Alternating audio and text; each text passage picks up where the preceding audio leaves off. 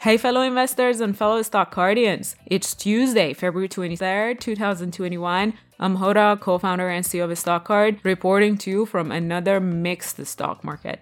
The stock market challenged investors' psyche and sentiment today, especially the NASDAQ index that was down by more than 3% in the morning trading hours.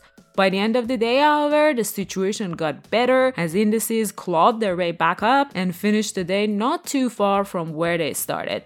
The Dow and the S&P even finished above zero and in the green.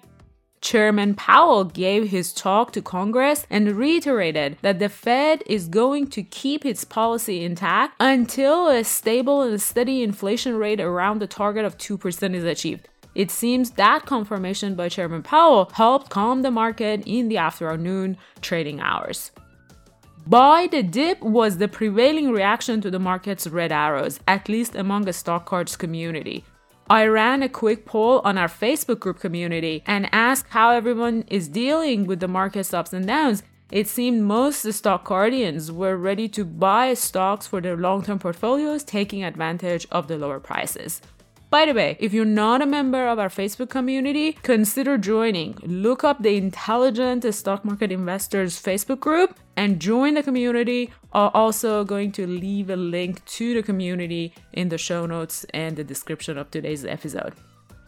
The winner stock of the day, despite the overall market sell off, is Snap. Many investors tend to disregard Snapchat because they're not using the platform themselves or think the company would inevitably lose to Facebook, who has a history of copying Snap's best features. Snap's stocks, however, tell a different story. The stock price keeps on moving upward steadily. Even today, shares were up more than 12%. The company had its virtual investor day and painted a quite bullish picture of the future fueled by more engaging video formats and new technologies such as augmented reality. Snap has been investing significantly in its augmented reality lens feature. This augmented reality functionality takes your picture and morph it into something else, maybe a cat or a baby face version of yourself, sometimes it gets quite creepy. While many shy away from Snap, I believe Snap is an excellent long term pick for some of those long term portfolios.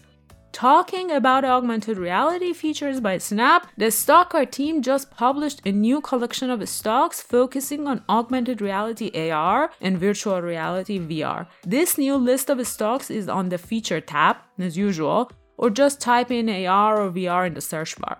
It includes companies making hardware, software, and content for VR and AR. That's why I'm bullish about this new list of stocks on the StockCard for adding them to my watch list, and I encourage you to take a look.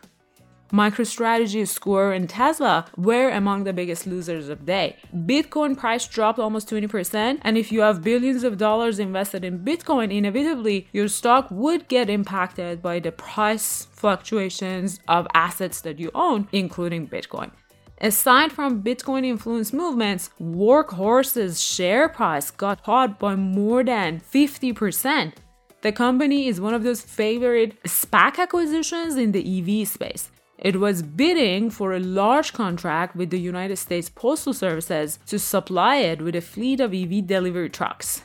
Earlier in the year and later in 2020, the excitement ran faster than reality quite rapidly, as is common in the stock market, and the excitement about the USPS contract propelled the workhorse stock price significantly higher than what a normal new IPO would be priced at.